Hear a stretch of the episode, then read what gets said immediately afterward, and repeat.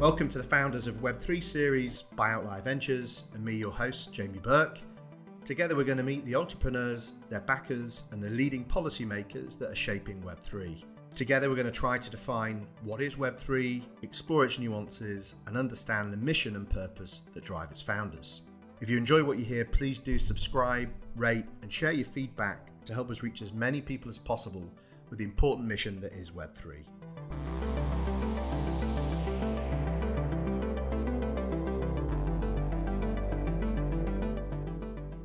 Great. So I'm really excited today to welcome René Reinsberg of Celo, a mobile first layer one blockchain that's focused on inclusion and creating a fairer, open financial system. Welcome, René. Yeah, thanks so much for having me, Jamie.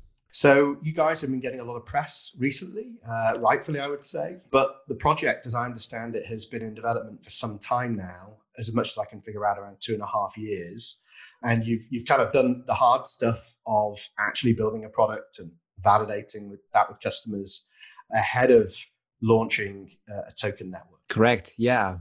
Yeah, it's it's interesting when we when we first um, got going. You know, the intention wasn't even to to you know build kind of full stack from sort of the the kind of core underlying protocols all the way to the application layer, but we were simply um, exploring some of the applications we we thought you know this technology would be uniquely suited for and that we wanted to see in the world. And by by doing that and by kind of going out there and doing some of the user research we realized that really there were kind of things across the stack that needed to be addressed to make this a sound solution. And that ultimately led us to um, what we're what we're about to um, see launch now. Yeah and that's quite a common story you know often when people have a very clear use case or, or number of use cases in mind they look at the technology that's available, the stack that's available, and it, it, just doesn't doesn't do it justice. So they have to build things that they'd rather not build. But in the end, these kind of stacks emerge almost top down from from the application, and then uh, the, the stacks kind of built beneath it to serve that that application. So I want to go into your background uh, just quickly. So you're MIT alum, uh, originally from Berlin, uh, from just outside Berlin, as I understand it, and what would have been East Germany, and I think that's a a relevant topic that kind of feeds into why you think digital currencies are important. So we'll, we'll, definitely kind of pick up on that a little bit later. So there is the Celo network, and then there is C Labs, and they're two distinct things. Um. The titles I could understand are, are quite confusing, so I, I, couldn't see who lays claim to being the founder or the co-founder. It seems quite collaborative. What, what do you call yourself? Yeah, so C Labs is a teal organization, um, and so yeah, we're we're all partners, um, and you know, there's um, it's just a different way of work. Um, highly recommend to anyone who's kind of interested in sort of different organizational models. There's a there's a great book called Reinventing Organizations, uh, which um, also you know shed some light on how um, how work or you know how to work in a teal organization how to think about kind of teal organizations. We also have a, a blog post on our on our blog which gives a little bit uh, insight into what that looks like on a day-to-day basis and and how to think about you know things like you know conflict resolution or organizational changes. But yeah you know the um, Celo um, you know blockchain you know the original white paper my co-founders Marek uh, Sep and i um, wrote that and then we we ended up starting uh, C Labs um, as sort of an entity to to to help build that platform. And um, you know, today, just ahead of launch, they're already beyond C Labs contributors, um, you know, contributing to the to the code base and and, and helping us uh, get this launched. Obviously, we have an fantastic community of validators um, that's um, that's you know it's been standing up the the test nets um, leading up to sort of what will be mainnet.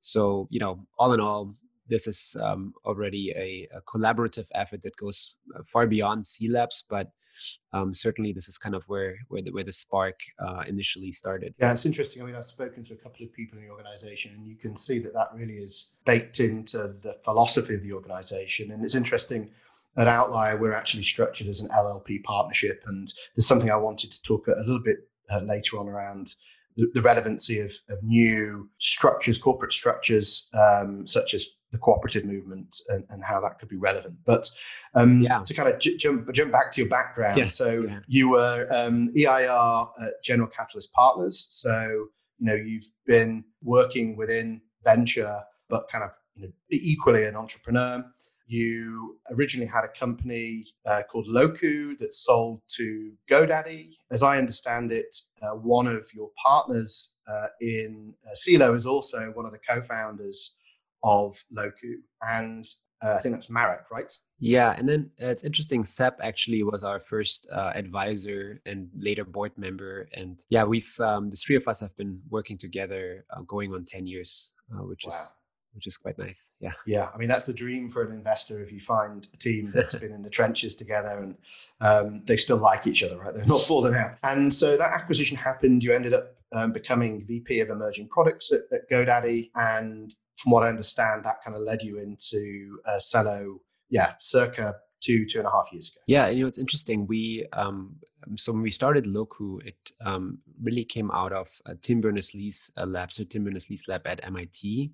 And you know, it's interesting because back then that's what we called the Web three, uh, linked data, yes, the semantic right. web. Semantic um, and so it's, it's, always it's always funny now to kind of see that see that reference. Um, and you know, uh, what's what's interesting though is there are uh, quite a lot of parallels in terms of you know the some of the philosophy and, and thinking uh, you know be behind behind both. And so for us it was really you know when we started Locu um, the idea was to you know democratize the way smaller companies manage their kind of data online and, and sort of level the playing field in a sense so that the small business can compete in sort of you know online with like uh, you know the big guys like Walmart and Amazon, and and and that was and using technology for that. And you know I think some of that you know really you know even back actually you know back in back in that day so 10 years ago there were discussions around hey what would a decentralized facebook look like? And, and so discussing sort of the merits of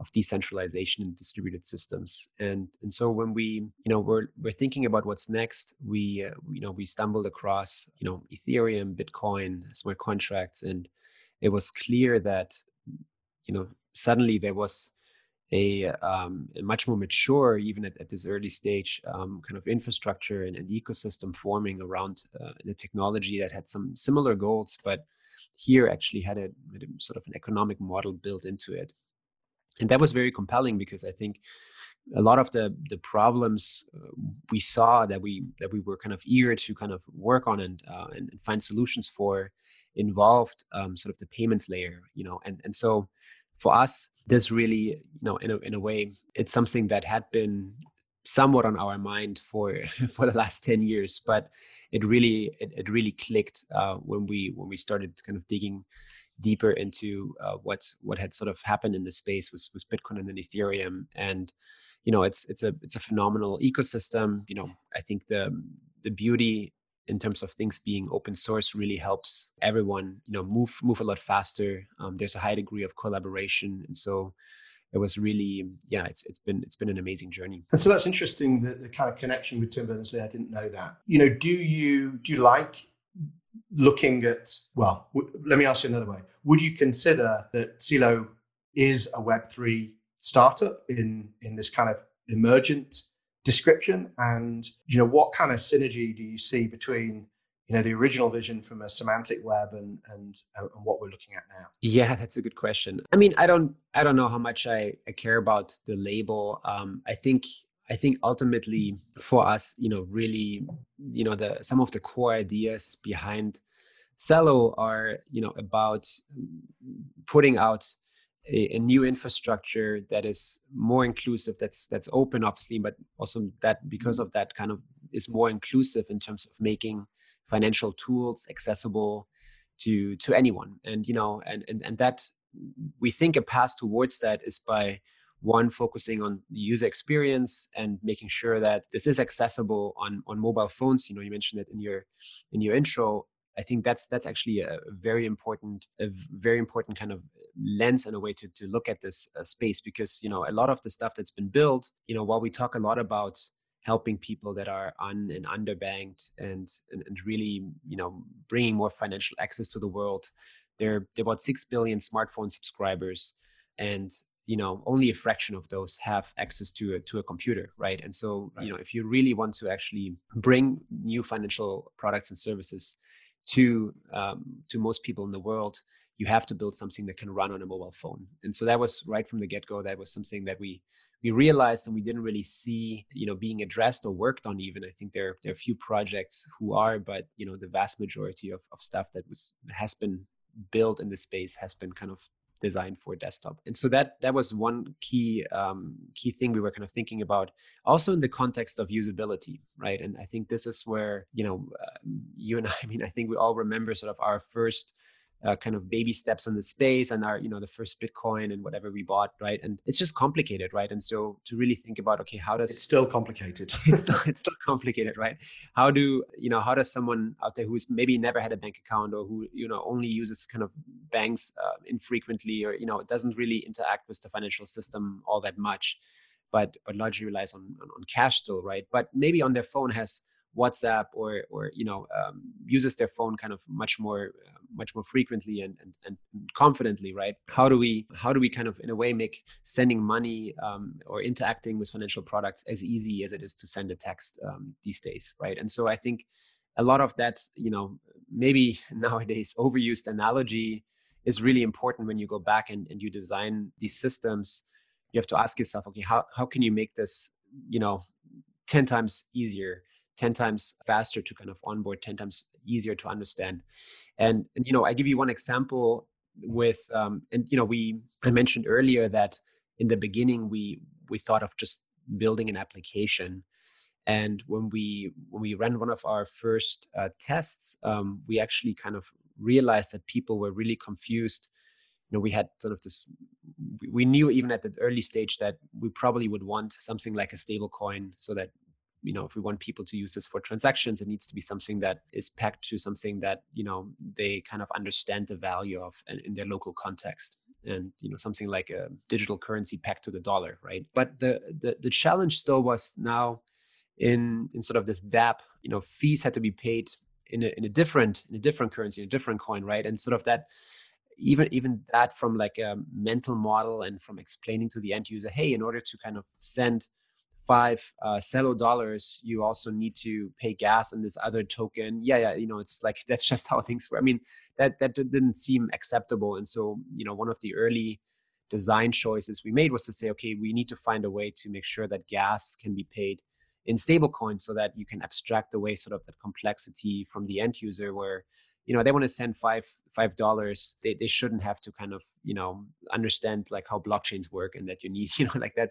It should just come out of that five dollars um and or, so or speculate on another currency right? You know yeah. product or service. They're not they're not trying to do fx exactly and you know i think there are there are great solutions um, that take a more centralized approach right to abstract that complexity away. Um, so you know wallets that you know basically you know it was meta transactions you know you can kind of get around it too, but then you're starting to sacrifice some of the decentralization uh, benefits. So so for us you know it was really you know the the mobile focus wasn't just okay you know can this can this run on a mobile phone, but how do we kind of not sacrifice the benefits that this technology brings and and also make make this much more much much easier to use um, for example, for someone who's just on a, on a phone. And so another big, I'll give one more point and then, you know, come back to the, uh, but this one, this one is important, um, you know, and I think it's also important in light of what we're, what we're currently, the, the debate that's currently happening with COVID-19 and relief payments.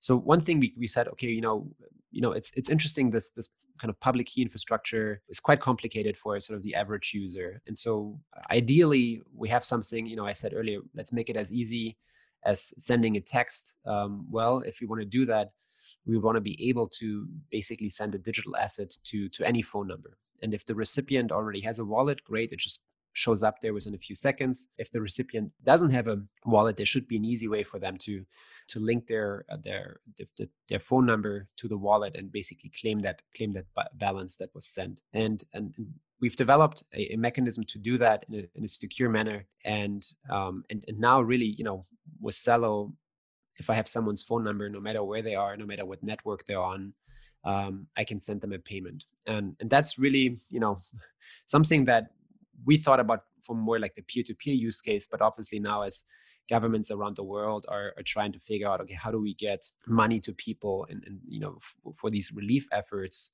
Yes. Uh, and you know, you don't necessarily want to go with sort of a um, kind of centralized corporate provider that may capture a significant portion of the population, but but ultimately always is going to be you know there's always going to be people who are on the system and people who are not and and who benefits if you if you say okay this provider or these providers are going to be the ones delivering delivering the money right whereas here it's an open system you know anyone could build on it access it right? And so it's you don't necessarily have that kind of vendor lock in and and so it's it's a quite compelling solution. And for us, you know, cash transfers has been one of the first use cases that we were really excited and, interested in. And to see now with COVID 19 that this could actually be much more of a focus even for governments um, has been in some ways rewarding because it's it's a it's a pain that we've felt um, you know it's sort of a gap in sort of the infrastructure that exists in the current financial system that um, I think finally like there's there's much more awareness for that and um, and hopefully us and others can can help uh, close that gap. Yeah, I mean, it's it's always been a really interesting use case to me, anyway. The idea that the, the promise of all of this technology was that you could have a more effective financial system to get money to people that needed it most quickly removing you know fraud corruption and just in, inefficiency so i was always very interested in how that could be applied uh, in the charity sector or, or, relief aid.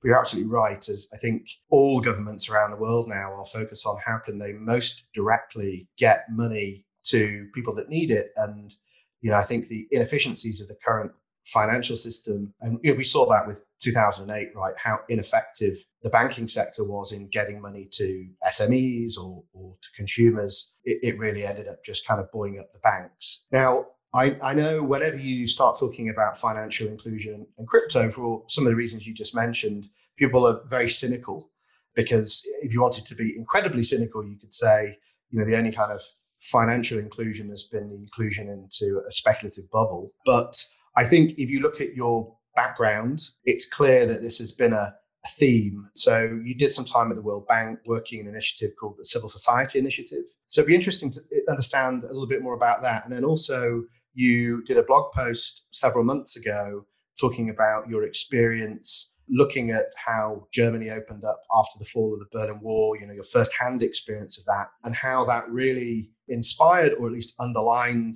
the promise of digital currency. So it'd be really interesting to to understand, I guess, your stripes in this space. Because because I know you guys have been, whether it's wanted or unwanted, compared as compared to Libra or called the Libra killer. Um, so, eh, you know, I think most people, it's easy to be cynical about Facebook and, and, their intention.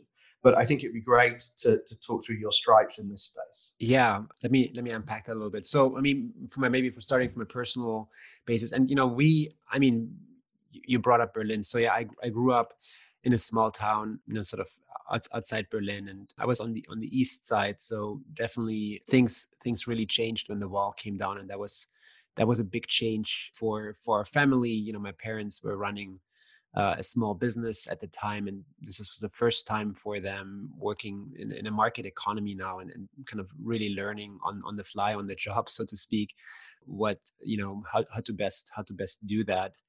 And you know, I think Berlin Berlin is a fascinating uh, city um, to this day, and you know, I think there's to me it's no surprise and we have a big office there. I, I, you know I, I, love i love the fact that we we have a presence there and we have a, we're growing a team there and it's interesting because our team in Berlin, it's you know yeah sure we have we have some some Germans, uh, but actually it's it's people from all over the world that that are moving to Berlin and that want to be in Berlin. Um, and I think the crypto community in Berlin is is incredibly strong and it's it's inc- it's, inc- yeah, it's it's incredibly what's the right word? You know I think it's it's in the space for the right reasons. Um, you know it really it's it's motivated by really seeing this technology being you know being able to kind of affect change um, on on a society level. And and so it's it's just been it's been really rewarding to to be to be a small part of to be a small part of that community.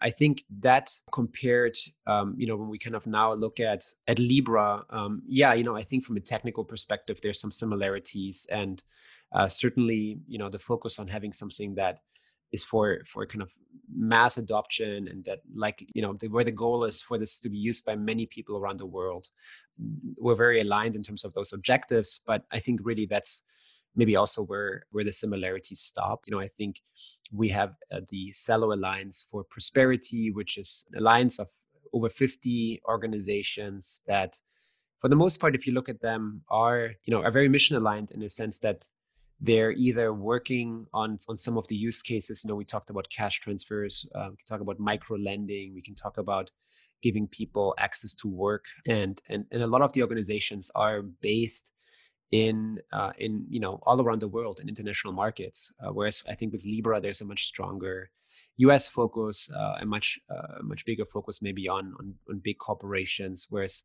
you know I think we're we're, we're trying to maybe focus in a little bit more around okay how do we how do we kind of start in places where the need for this technology is is, is biggest?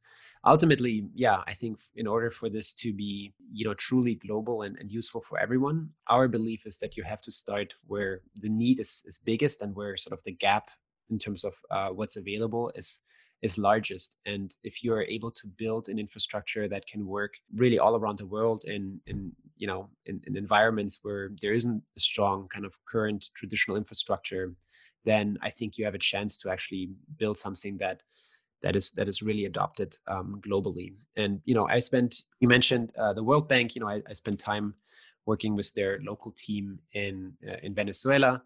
And you know yeah it's interesting I, feel in some ways I feel fortunate that I had the chance to experience, you know, different uh, you know different systems different countries and different points sort of in time but but seeing sort of the effects of what happens if there if there isn't sound currency if if the you know the access to um, to currency is, is, is somewhat broken right? I i think that's definitely was more the case in Venezuela than it was in East Germany. But um, you know, it wasn't money. Money really took a different, um, you know, had a different purpose uh, when the wall came down. Right, suddenly there you could buy things. you know, before uh, before it was used yet to kind of you know sure to buy things as well, but not necessarily. You couldn't you couldn't really buy all the things you wanted, but you could buy the things that were available and uh, and that really that really kind of uh, was a was a big kind of disclaimer. So so yeah in many ways like for us and this goes back to the mission uh, for for Celo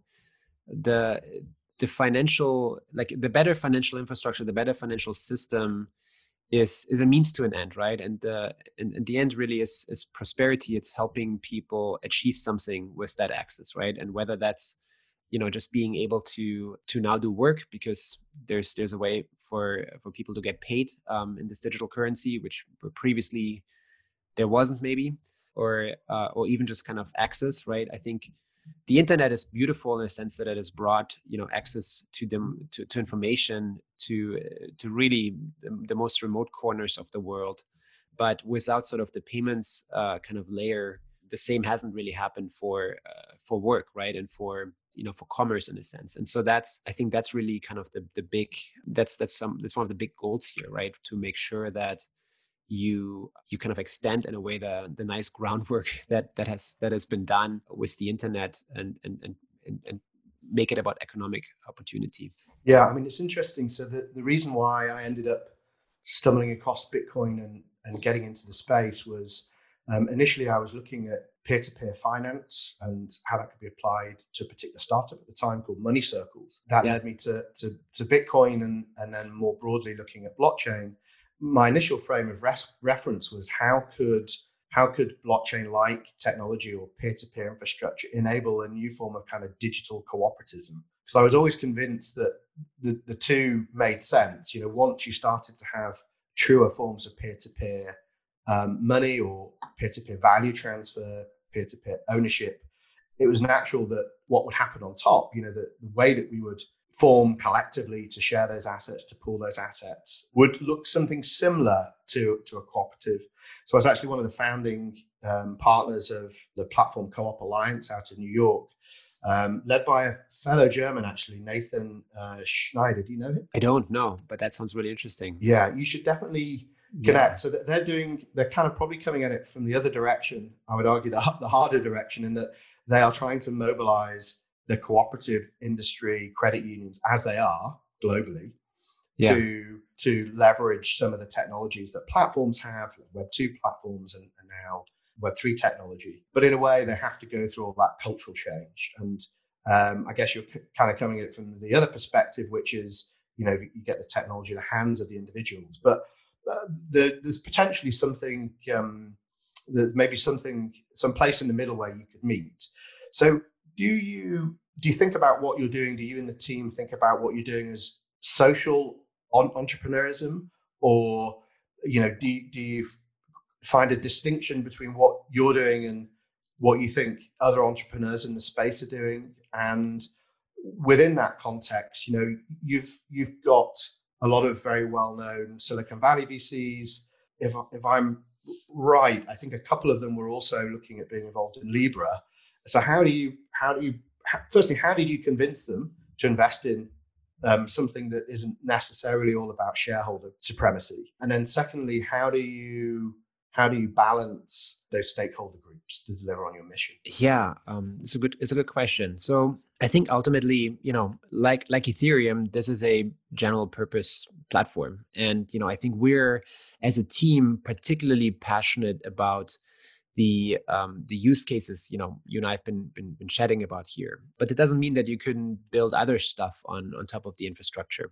so I think that that may be kind of as sort of a, as a general disclaimer. But you know I think what's been what's been interesting and what we what we quite frankly have been positively surprised by is the the amount of founders and people who have come to us and said hey you know this is this is a much kind of better way to to think about the world you know we want to be a part of this um, we quite frankly you know we're, we're still very early in our journey and you know we i you know i think i can speak for sort of definitely as founders and, and, and a big part of the team that this is kind of what we see ourselves doing for the for the foreseeable future. You know i think there's um this is a big mission and you know it will will take time to um to put sort of proof points against sort of you know getting getting getting closer to our goals. And and and what's interesting is i think that a lot of the the underlying motivations in terms of thinking about okay how do we bring our financial system more um, in line with society with kind of communities? Um, you know how do we how do we maybe you know i think this is the beauty with you know smart contracts and digital assets. You know when we think about currencies now we can think about currencies through the lens of technology and, and think about much richer uh, monetary policies, for example, right? And, you know, money, the primary features of money haven't really changed since the 1600s, right? But now we actually have a chance to to to iterate on that, to iterate on those on the features of money and see, hey, are there are there ways to to do things do things differently? Um, and I could dive into a few examples if that's that's interesting. But I think um, what's what's been happening since we started this is there you know there's an increasing debate about you know the environment sustainability which which is really i think capturing more and more sort of of the collective mind share. And then now with covid-19 i think that has accelerated the the conversation even further right? And people yeah, are absolutely. thinking about hey is this the right economic system? You know do we maybe need to think about alternative systems you know this whole globalization thing you know how is this going to look like? And and and you know i think there is kind of this kind of going back to you know thinking about much smaller communities um, you know thinking about uh, you know like maybe a different value system. And there are a lot of things that i think with Celo we're passionate about that we totally you know unrelated from from what's happening. We we saw sort of glimmers of like you know in various communities different experiments people were, were running and said like look this is this is this actually feels right. We should kind of figure out how to kind of um, create an infrastructure that can have these things kind of happen at a much at a much bigger scale. And so uh, you know if i look back now you know last year we we open sourced the platform. We launched the first testnet publicly.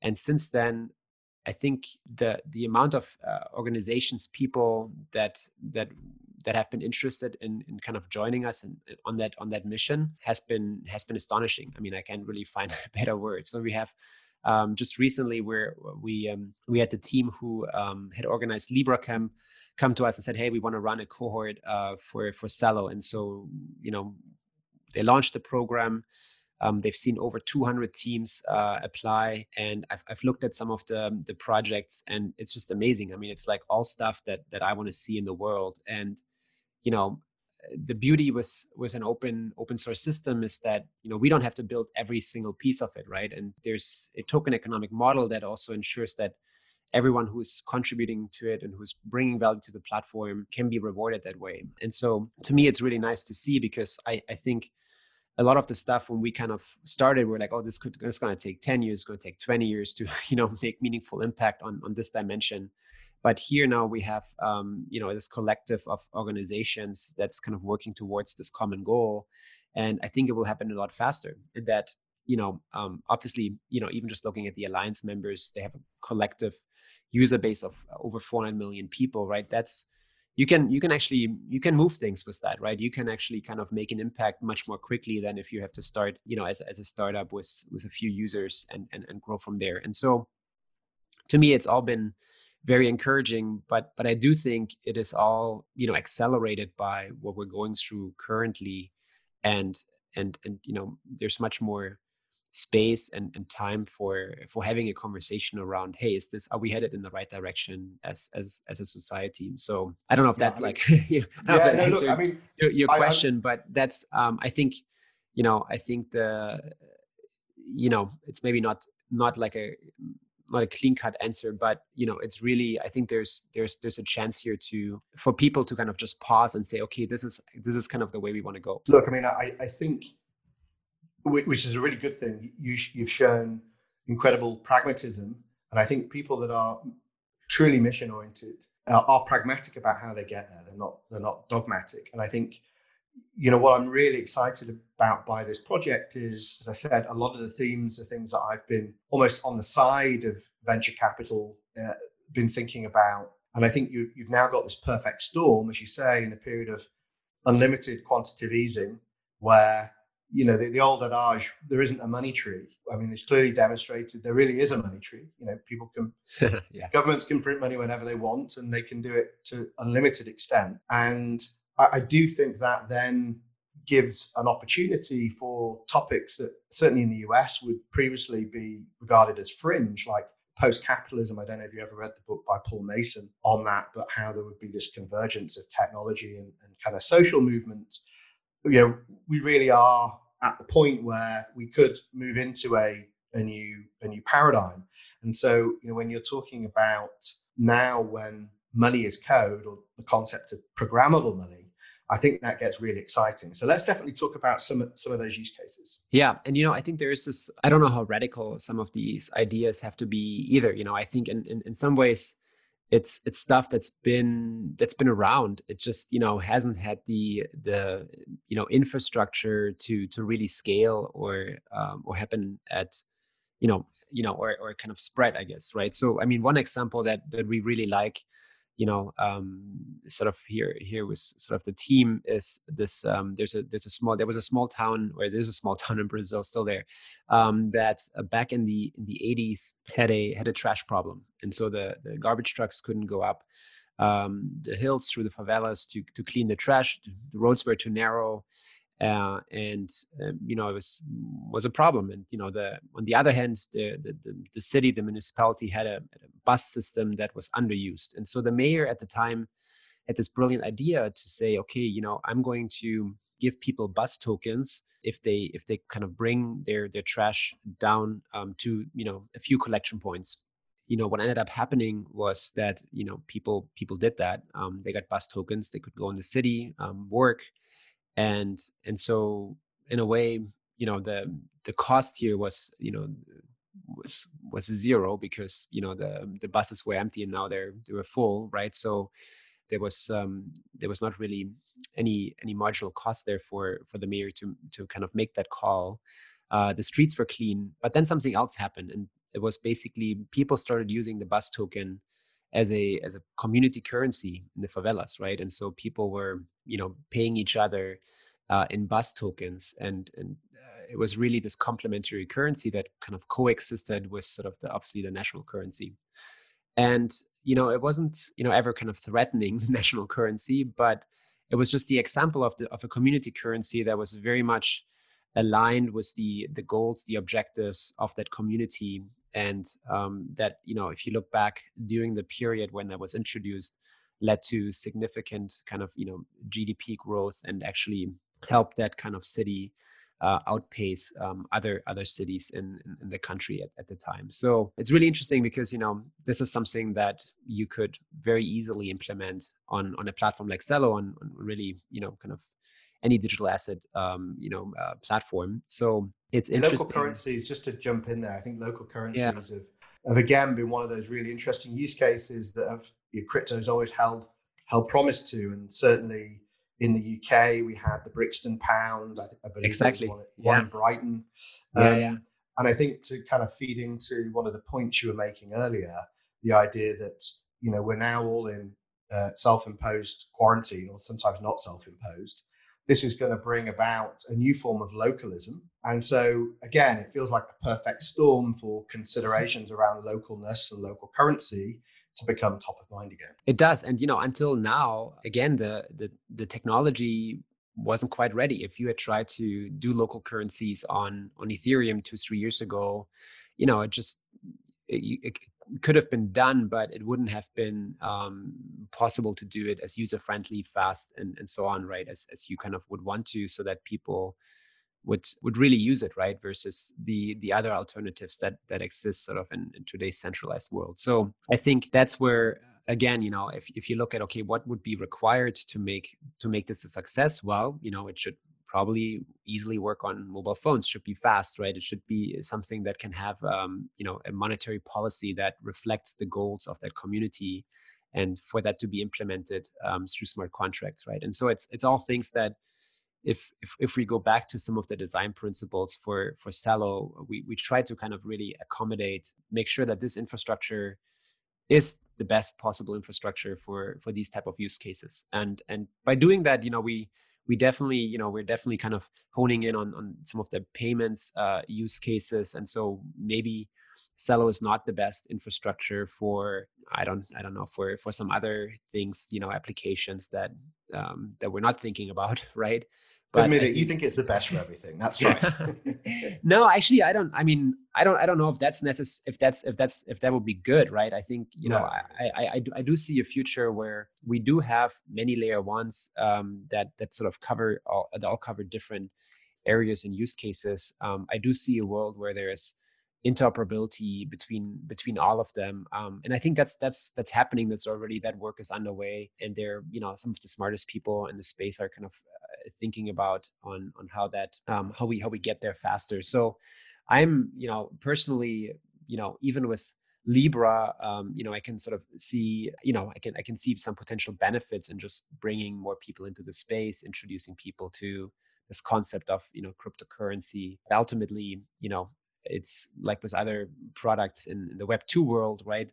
Where you know if you really if you're really focused on on on on this on the solution on, on solving a customer you know a user problem then you you end up likely building a better solution than if you're if you're just building some you know something that's kind of general purpose yeah and look i think i've always argued that whatever you think about libra it certainly it certainly raised the profile of crypto and digital currencies in a positive way after the whole ICO mania, which which really tarnished the industry and I think discredited a lot of genuine innovation and entrepreneurs that are happening. And it forced conversation in Congress and, and, and plenty of other institutions around the world about if there isn't, you know, proper thought put into this, uh, things are going to emerge that are going to be impossible to put back into the bottle. And so I think again, it, it should create a, a, more permissive environment. And I know uh, in the in the podcast, a couple of podcasts before you were speaking to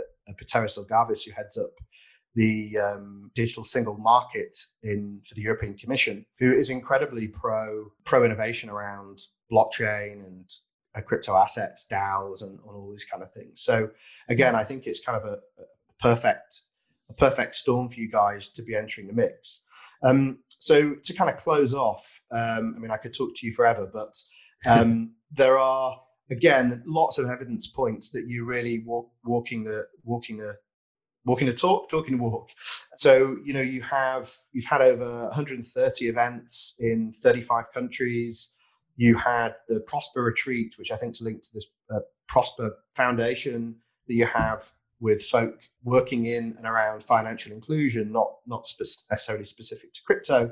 And you also have these very strong community tenants, the four, I believe. So could you could you talk us through those community tenants? What what they mean and i guess how you or the community hold you accountable to yeah you know i think one thing that we we did when we first started and this is maybe the benefit of this being not our first company but we we we recognized early on it's important for us to sit down and uh, really articulate the the mission uh, the vision for where we're where we're looking to go and also um, how we how we think we can we can get there right? And and what sort of some of the values are that the you know the way we want to work together but in, in this new world extend to the to the community right? And so I think that that helped a lot, and I think that also by articulating that makes sure that we have, you know, that someone who's kind of new to Celo or new to the community kind of has a sense for um, very quickly can kind of very quickly see what we're about.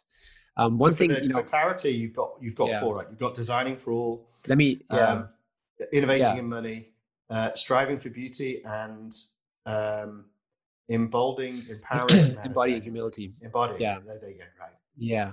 Yeah. Let me, I mean, so the first one we kind of talked a little bit about already, which is designing for all, right? And that this, this is kind of why are we starting, you know, in, in places like the Philippines or, or Kenya or Argentina or Colombia with, you know, with respect to, you know, some of the pilots we've done in the research, why are we not just starting in the US or, or Europe, you know, for that matter? And, and I think the, the goal here is to really make sure that whatever we um, design at sort of the infrastructure level can actually work well in in all kinds of environments and if we're able to in a way provide a solution for people that currently are you know furthest away from sort of the financial system that you and i kind of um, have access to then we have a good chance for for kind of creating something that can truly serve as global infrastructure. Um, and so that's that's the first one. The second one, innovating on money, goes back. We talked about this a little bit as well. We have a chance to treat currency as a technology and actually iterate on some of the features, monetary policy. We um, yeah we touched a little bit on with it with I, guess with the local um, kind of community currencies, but there's some really interesting uh, yeah yeah features that um, like I said before, have have actually been implemented in some cases, um, you know, in very small scale local experiments. But but now is really the time to kind of think about okay, what could these look like at scale? Some of the concepts there include, um, you know, demurrage charge currencies, natural capital back currencies, um, you know, gifting money into existence, um, for example, through a basic income. Uh, we talked about local currencies. You know, I think there there's a lot of really interesting concepts that if if we um, you know if we kind of fast forward 10 years um, what will currencies look like then the currencies that we kind of use on a daily basis sure i think some will still be you know kind of global reference currencies the way we uh, know them today but i think there's a chance for much more you know much more adoption of, of, of these other forms and and maybe our kind of currencies as we know them changing. Striving for beauty. Yeah i think this one this one is a little bit it's kind of giving some guidance in terms of you know when we when we we think about the products and the services let's create something beautiful and let's let's kind of try to be thoughtful around the way we we implement things. Um, and i think that's i don't know that's just something that aligns kind of with our our two values connectedness and uh, you know uh, giving focusing on people's unique purpose. And by doing that you know i think you end up you know when you when you look at a new product or feature if you have the intention to create something beautiful um, you're in a way like you're you're you're limiting your design space in a in a really positive manner i know it's maybe like yes. a little bit hard yeah. to explain no but it makes get, sense you get it, it. yeah, yeah um, and then embodying humility i think this is uh, this is an important one right i think there's it's easy to kind of say, oh, you know, we know everything and we have all the answers and we have now working in the space for a long time. Like, surely this is the way to go. Um, and personally, I'm I feel like you know I learn every day, um, and that's that's likely never going to stop. And I um, I actually enjoy that, and I think the team is sort of you know collectively in our in our community, I see that too. There is definitely that humility to um, to say, look, you know, I I don't I don't know, tell me, or let's let's find out together, and and I think that's particularly important because we're as much as possible want to try to not just design things through kind of our lens kind of the way we look at the world but uh, by by listening and understanding what are the needs what are sort of uh, the things that the communities that we're we're looking to work with looking to kind of help need the most and so a lot of a lot of this is kind of a co-creation process right where we we try to kind of early on involve community to to develop things together um, and increasingly uh, that happens without us um, necessarily even being involved. Um, the other day, I saw, I just saw on Twitter, one of our alliance members actually kind of launched a beta for an integration uh, with uh, M-Pesa for for Celo, oh, and cool. you know, I hadn't like I hadn't I, I didn't know about it. I learned about it from Twitter, but it's beautiful, and you know, it's it's kind of nice um, also for them, you know, the way they're kind of going through it and they're putting it out for people to kind of uh, give feedback and engage with it and you know i think it's great to see um, those four community tenants really being adopted um, by by the community um, and, and shaped you know i think there's there's definitely room for interpret interpretation on, on all of them but it, it provides sort of a somewhat of a, of a kind of a baseline for how we want to work together yeah and look you know there's huge complexity in this space there's so many different problems at every layer that you've got to solve for that it's impossible that that's going to reside in any one team. Um, so, look, as I said, I'm really excited to see uh, you guys coming into the space and the approach that you're taking. It's very philosophically aligned uh, with a number of things that originally brought me into the space, um, but I've not necessarily had the opportunity to, to invest in, in, in a commercial sense. So, look, thanks for your time and good luck with everything. Thanks so much, Jamie. If you enjoyed today's podcast, please make sure you subscribe, rate, and share your feedback to help us reach as many people as possible with the important mission of Web3.